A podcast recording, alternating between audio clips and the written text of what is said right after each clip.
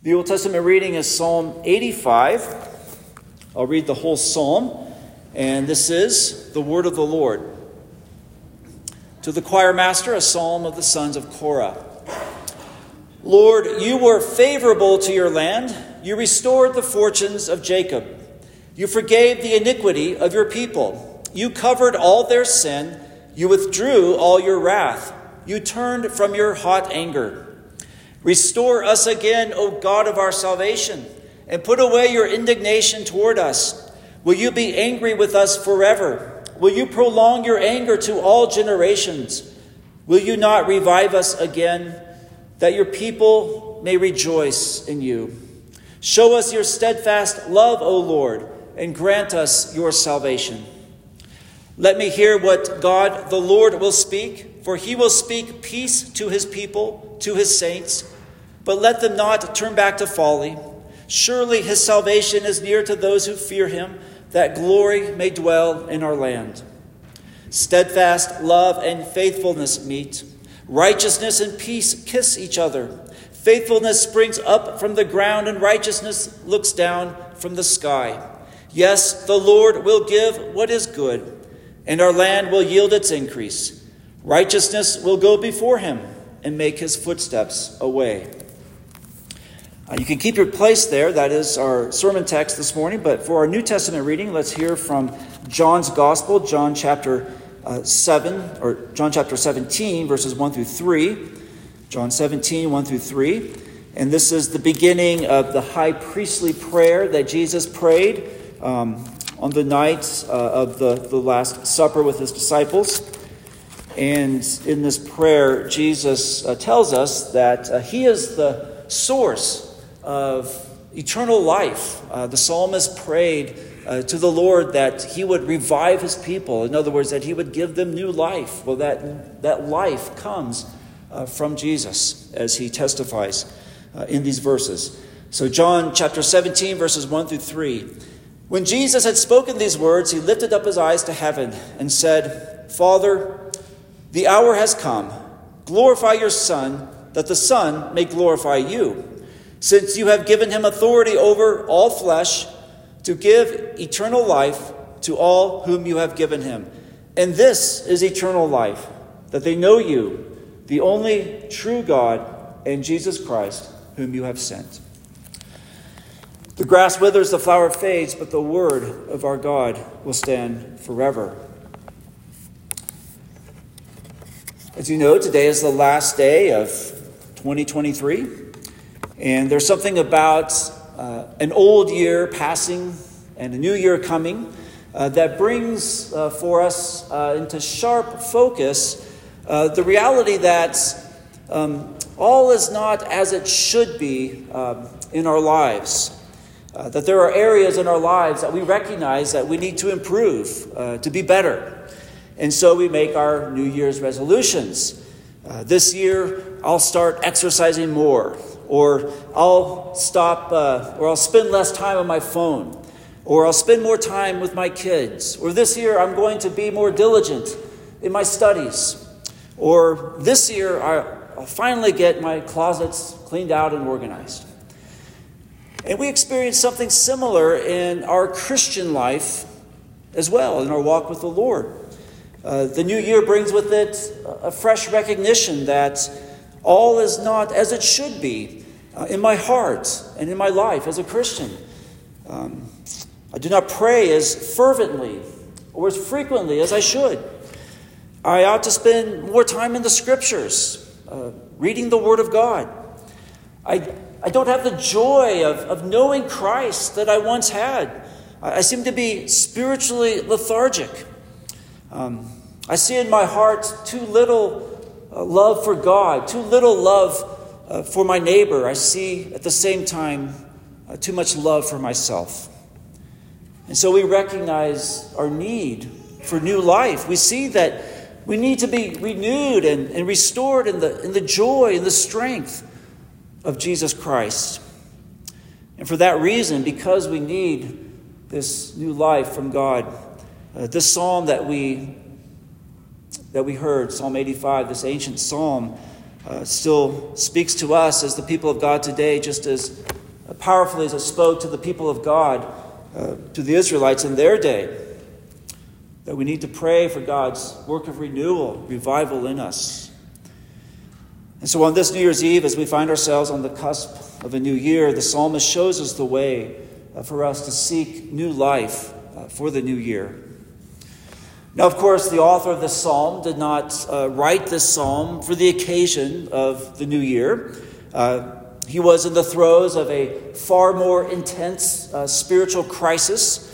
And not just himself, but this spiritual crisis uh, encompassed the whole people of God, the whole nation of Israel.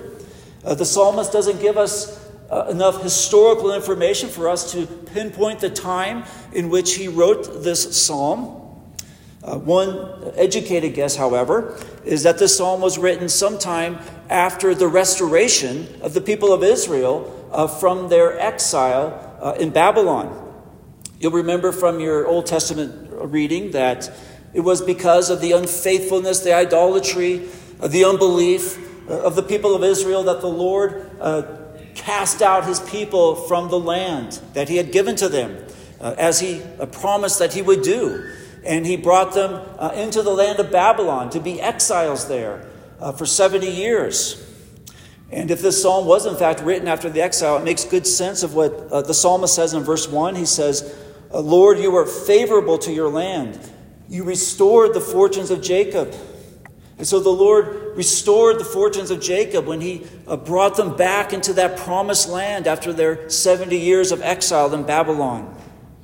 And that time of the return of the people of Israel back into the land. That was a joyful, a wonderful time in the history of Israel. But, but clearly, by the time that the psalmist writes this, uh, something has gone wrong.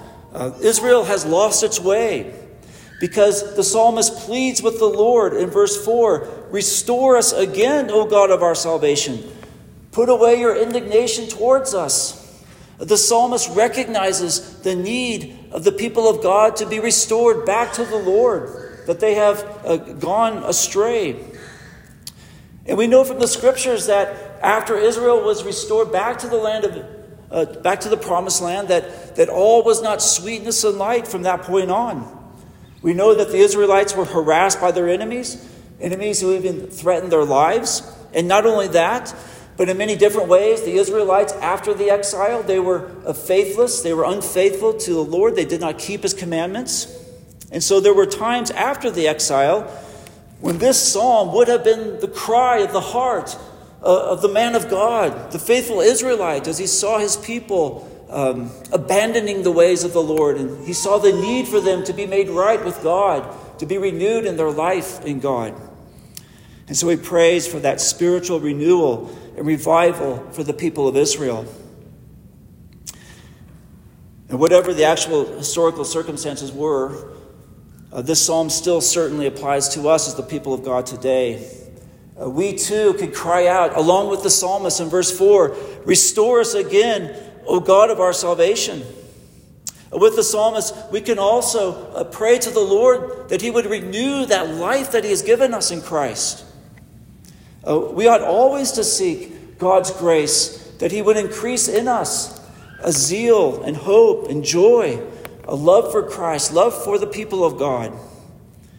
And I trust that those are the desires of your hearts, that you desire as a believer in Christ to be renewed in the, the life and the joy that you have in Christ, to have the Lord revive your, your love for Him, your love for, for others. And if those are the desires of your heart, then this, this psalm is for you. Uh, this is your prayer. And just as the psalmist uh, prays uh, on behalf of the people of Israel, so we too can, we can pray this psalm not only for ourselves, but uh, for our congregation, for our church.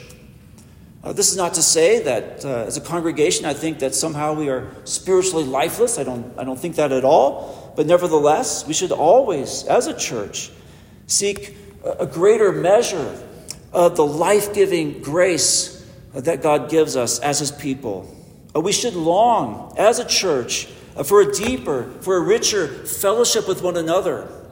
Uh, we should long to have more zeal as a congregation for the worship of God, for the service of God, for a greater witness to the lost of the good news of the gospel.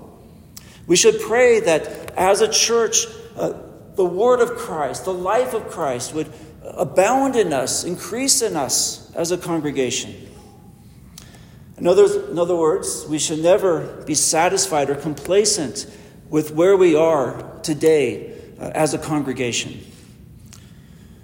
But we should adopt uh, the Apostle Paul's prayer uh, for the Ephesian church and make it our own for Mount Rose. He prayed that they would be filled with all the fullness of God, that they would be filled with the fullness of God. That should be our prayer as well. And so, this psalm is not just for each of us as an individual follower of Christ, but this is a psalm for us to pray collectively as one part of the greater body of Christ, that the Lord would uh, revive us again, restore to us the joy of his salvation. Of course, any spiritual renewal or revival, whether it takes place in the life of an individual Christian or in the life of one congregation, or whether the Lord is pleased to bring a, a general uh, revival of his people across many churches, uh, at whatever level, all genuine movements of spiritual renewal and revival are the product of God's grace. They are the sovereign work of the Holy Spirit. We cannot manufacture uh, this blessing from God. We cannot manipulate uh, God uh, to give us uh, this blessing of renewed life. Nevertheless, in this psalm, the, the Spirit of God shows us the path we must take if we are uh, to expect or to hope for that renewal of life that comes to us by the grace of God. And if we, if we pray as the psalmist prays, if by faith, from the heart, uh, we pray to the Lord as the psalmist prays. I believe that by grace we will be blessed with that renewed life, with that increased life and joy uh, in Christ that our hearts desire. And so, with that in mind, then, uh, the psalmist uh, shows us the path we must take to be renewed and restored uh, in the life that we've been given in Christ. And this path involves three things. First of all, we must remember the past mercies of God. Secondly, we must recognize our present need for the grace of God. And thirdly, we must reflect upon the future glories uh, promised us uh, by God. So, first of all, we must remember the past mercies of God. So, the first thing that the psalmist does as he begins uh, this prayer is that he looks back to a much happier time in the life of the people of Israel. He looks back to when the Lord poured out his blessings on his people. Uh, look at verses 1 through 3. Lord, you were favorable to your land. You restored the fortunes of Jacob. You forgave the iniquity of your people. You covered all their sin. You withdrew all your wrath. You turned from your hot anger. And so the psalmist describes uh, the, the blessings um, and, and the grace that the Lord had given to his people in terms of his forgiving their iniquities, covering the sins of his people. And that would be the appropriate way for the psalmist to describe uh, the restoration of the people of Israel uh, from their exile in Babylon back to the promised land. It's appropriate that he would describe that in terms of the Lord's forgiveness, his grace towards his people. And that's because the reason that they were exiled to Babylon in the first place was because of their sin, their unfaithfulness, their idolatry. And so the, the Lord bringing his people back to the promised land then, this was just a consequence of that greater mercy, that greater grace that he has given to his people, and that he has forgiven them. He has covered their iniquity. He has turned his anger away from them. He has restored them to himself. And of course, this describes exactly what God has done for us in his Son, Jesus Christ. Because Jesus suffered and died in our place upon the cross. Because of that sacrifice of Jesus, of himself, God has forgiven our iniquities. Because the blood of Jesus was shed upon the cross, God has covered our sins. Because Jesus bore the condemnation that you and I deserve for our sins, because he took that upon himself, God has withdrawn his wrath from us. He has turned away his anger from us. If you belong to Jesus Christ by faith, God is no longer angry towards you as he once was because of your sin, but he has turned his anger from you. And notice in verse 2 how the psalmist says that the Lord covered all their sin. All their sin. This is the extent of the grace of God to you in Jesus Christ. That when Jesus Christ suffered and died upon the cross, that when he bore that judgment that was ours for our sin, he took the guilt of all your sin. Not just 80% of it, or 90% of it, or 99% of it, but 100% of your sin and guilt Jesus has dealt with. You are forgiven, all of it. And so, as a believer in Christ, you have no sin that is not forgiven for Christ's sake. That truth alone, as we reflect upon this grace that we have received in Christ, that our sins are forgiven, that we have been given this gift of everlasting life, that we are restored to the, to the fellowship and communion with God that God created us for. Uh, this truth alone, this gospel truth, this should be sufficient to fill our hearts daily with joy and peace in Christ and, and love for Christ. This is the time of year when uh, the cold and the flu and COVID are making their rounds. And I know some of you have uh, been sick recently, so you will appreciate this analogy. But after you've been sick for a time, you know, after you've been feeling terrible for a few days because of the flu or whatever, uh, there's, there's no better feeling than that first or second day after you, you recover from your sickness and you're feeling great and you, you feel great about feeling great. Uh, you are thankful for the health that you have. You, you consciously enjoy and appreciate that good health. It, it feels good just to feel good. But then a week goes by or so, and healthy is now normal. And you forgot all about what it's like to be sick and you take it for granted. And you just count on it. And in the same way, it's so easy for us to forget just how blessed we are uh, to have received from God this um, amazing gift of His grace, the forgiveness of our sins, uh, the gift of new life. And that's why we need to do exactly what the psalmist does. We need to look back on the mercy, on the grace of God that He's given us in Jesus Christ, and uh, to give thanks to God for that. That because of what Jesus has done for us, that uh, we are new creations in Jesus Christ. We are forgiven. Our, our hope is uh, assured of uh, glory in the world to come. And all of this, as we look back to Christ and His work for us, ought to be a means uh, or it ought to be uh, the way in which God increases our, our, joy in Christ. And so we must remember the past mercies of God. Uh, secondly, we must recognize, as the psalmist does, our present need for the grace of God. So in verse 4, the psalmist turns his thoughts from God's mercies in the past uh, to the spiritual crisis in the present. And he sees the need for his people, the people of Israel, to be restored to God's good favor. He sees, uh, he says in verse 4, he prays, uh, Restore us again, O God of our salvation.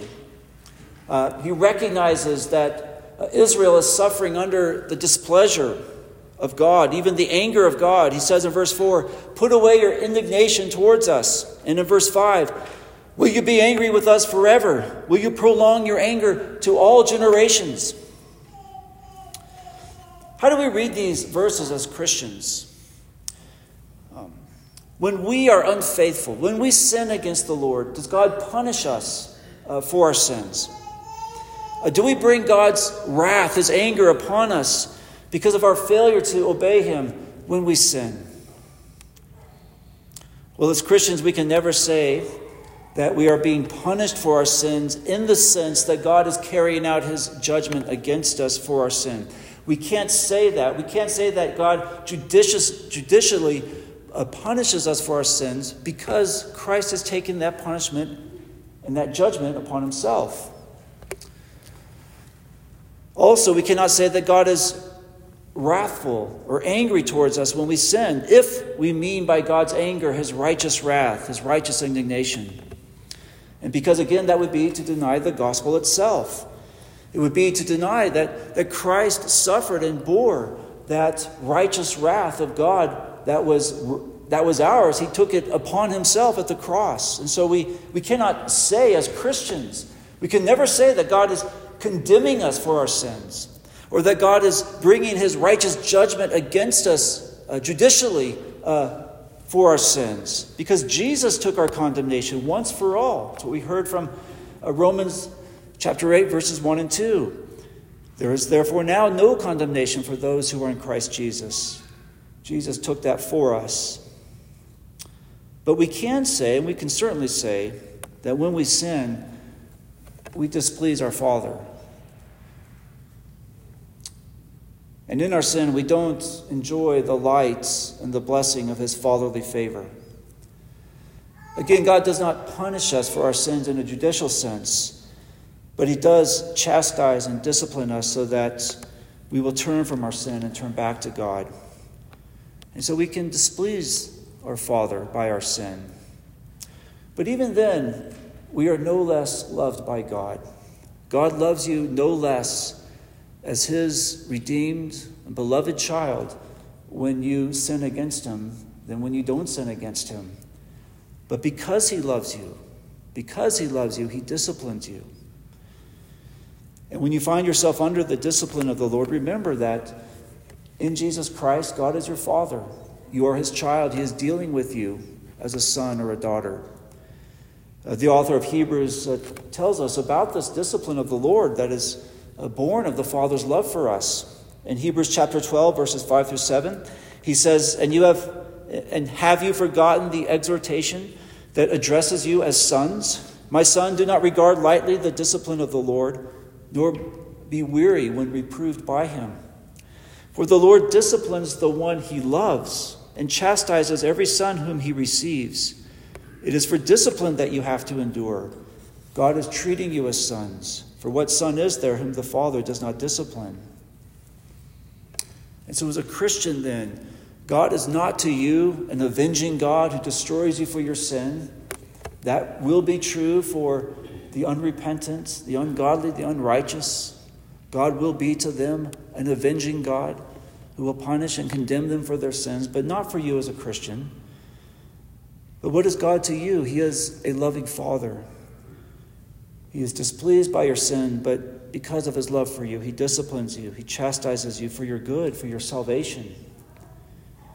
And so, with that in mind, then, as Christians, knowing that, we can, we can pray these words of the psalmist in verse 4 uh, Put away your indignation towards us. Uh, we can pray those words in this way O Father, uh, restore me to yourself by working in me repentance and faith that I might again enjoy the communion that I have with you as my Father in heaven, that I might again enjoy the light of your countenance upon me. In verse 5, the psalmist speaks of the anger of God. Will you be angry with us forever? Will you prolong your anger to all generations? Again, he's not speaking of God's judicial wrath or anger against the ungodly, but he's speaking of God's displeasure. Um, for his people for their sin. And God is displeased with us when we sin, but the scriptures assure us that those whom God has loved and redeemed in Jesus Christ, his displeasure um, will not last forever. Isaiah 54 8. In overflowing anger for a moment I hid my face from you, but with everlasting love I will have compassion on you. I will have compassion on you, says the Lord, your Redeemer. Psalm 103 9. He will not always chide, nor will he keep his anger forever. As one who belongs to Jesus Christ, as one who is loved by God, know that God's purpose for you in Christ is for your lasting, your eternal blessedness and joy. And it may seem in this life that the discipline of the Lord may seem to go on forever, or the suffering that God in His providence brings into your life may never seem to end. But God always has a loving and a gracious purpose in all that He does in your life. And for you as a Christian, there will be an end. There will be an end one day to suffering, to discipline, to affliction. One day it will give way to eternal joy, eternal life, eternal blessedness, and glory. And so God's displeasure does not last forever. In verse 5, the psalmist um, he asks these questions Will you be angry with us forever? And I believe the psalmist knows already the answer. Just in asking those questions, he has the answer. He knows that the Lord's anger will not last forever against his people. And for that reason, he then finds the confidence that he needs to once again uh, to pray to the Lord for mercy, grace, and life. He says in verses 6 and 7 Will you not revive us again that your people may rejoice in you? Show us your steadfast love, O Lord, and grant us your salvation. You'll notice that these two verses, 6 and 7, they come at the very middle of the psalm, and they really are the heart of the psalm. Uh, the psalmist sees his need. He sees his need uh, on behalf of the people of Israel for renewed grace, renewed favor uh, from God. And so he cries out for the restoration, for new life from the Lord. And in these two verses, 6 and 7, uh, there are a couple of uh, crucial truths that I want you to see um, in them. Uh, the first one is this one I've already mentioned, and that is only God can give us new life. Uh, verse 6, the psalmist says, Will you not revive us again? The psalmist recognizes that God alone is the author of life. It is God alone who, in the beginning, created life. And even before that, from all eternity, God has infinite, perfect life within Himself. And so, God alone is the source of life. He is the one whose spirit sustains all life. He is the one who imparts new life to sinners dead in sins. And so, there is no source of life, there is no source of eternal life outside of God. And how sad and tragic it is that so many in our world uh, refuse to come to Jesus Christ uh, for life. They refuse to um, come to the Son of God, the one who can give life.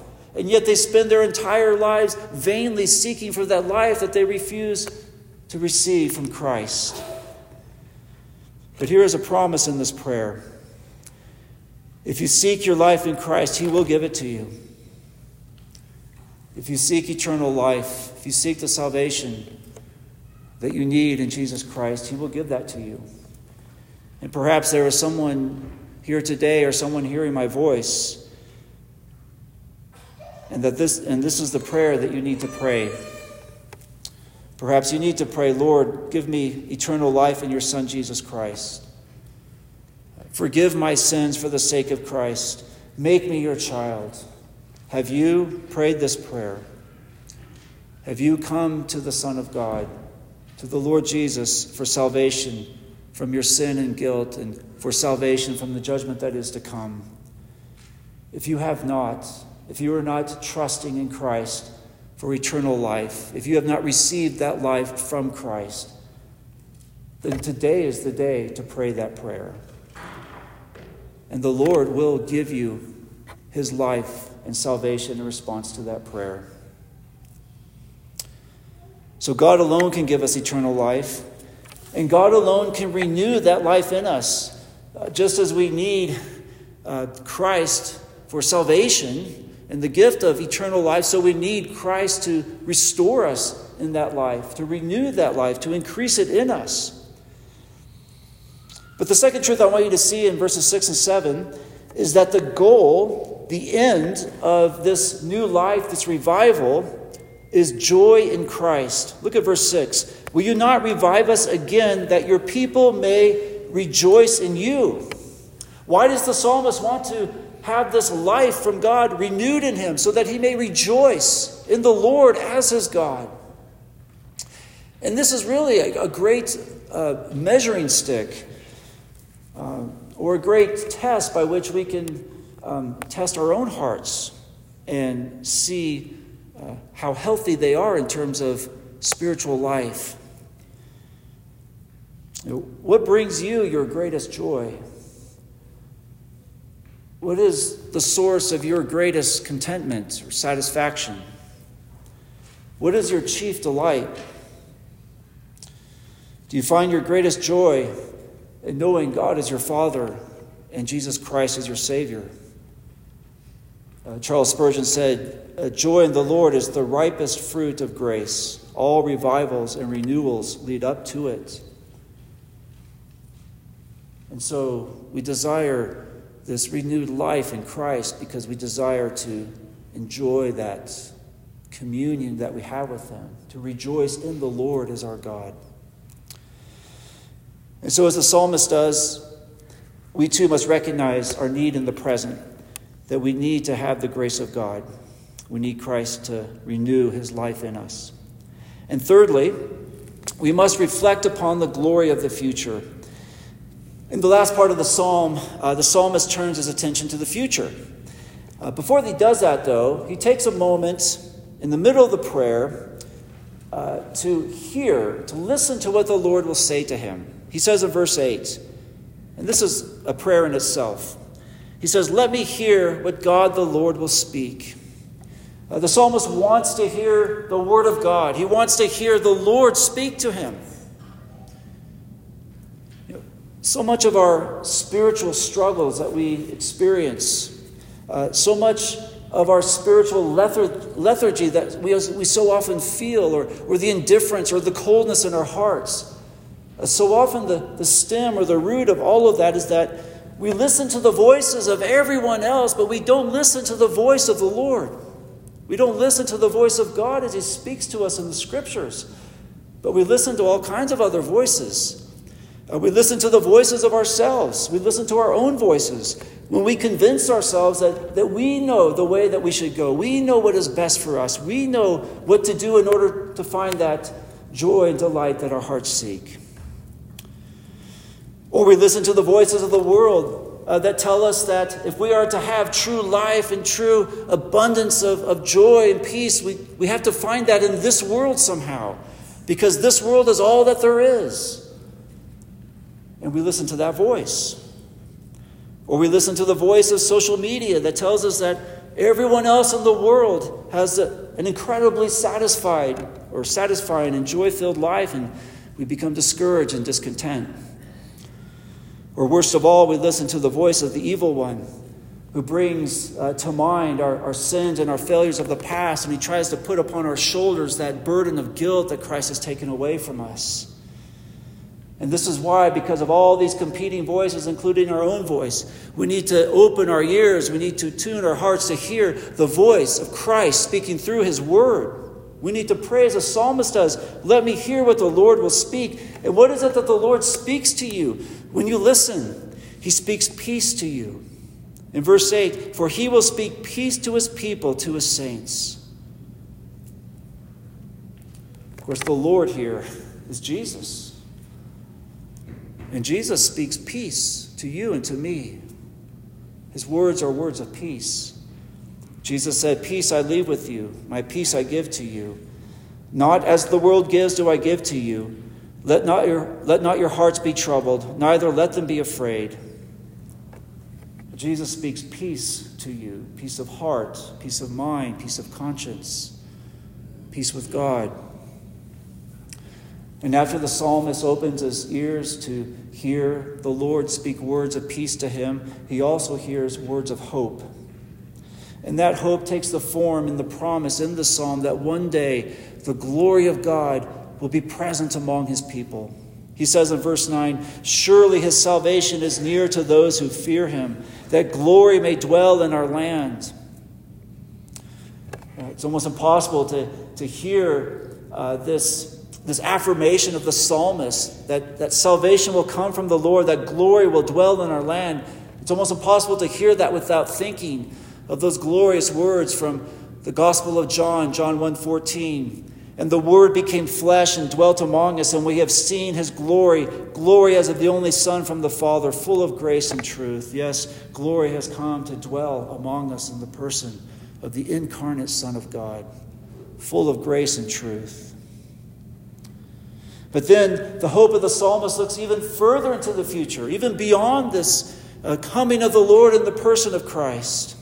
He looks forward to that great day when all creation, all that God has made, shall be in perfect harmony with the Lord of righteousness and peace.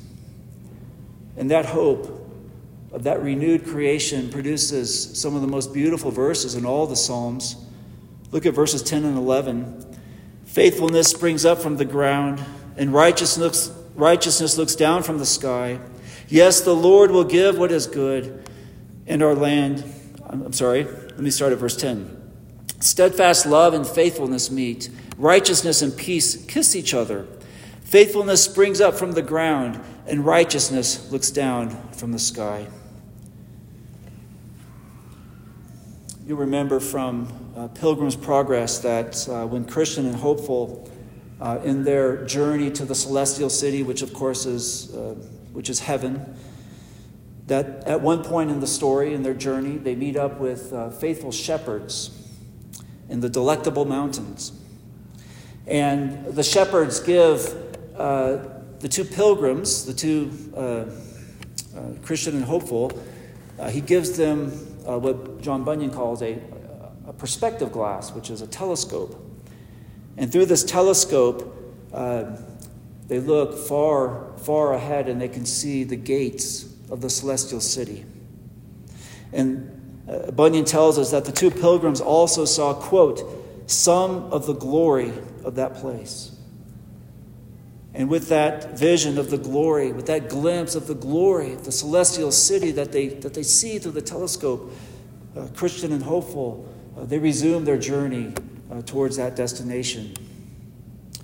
But as we read these verses in Psalm 85, verses 10 and 11, um, it's as though the Lord has given us a, a telescope with which we can catch a glimpse of some of the glory of that place, some of the glory of the new heavens and new earth, of the new creation, when Christ comes again and banishes forever all evil and wickedness. So here's a picture of that glory. And it's not just the salvation of the people of God, which is glorious, but it's the renewal of the entire creation.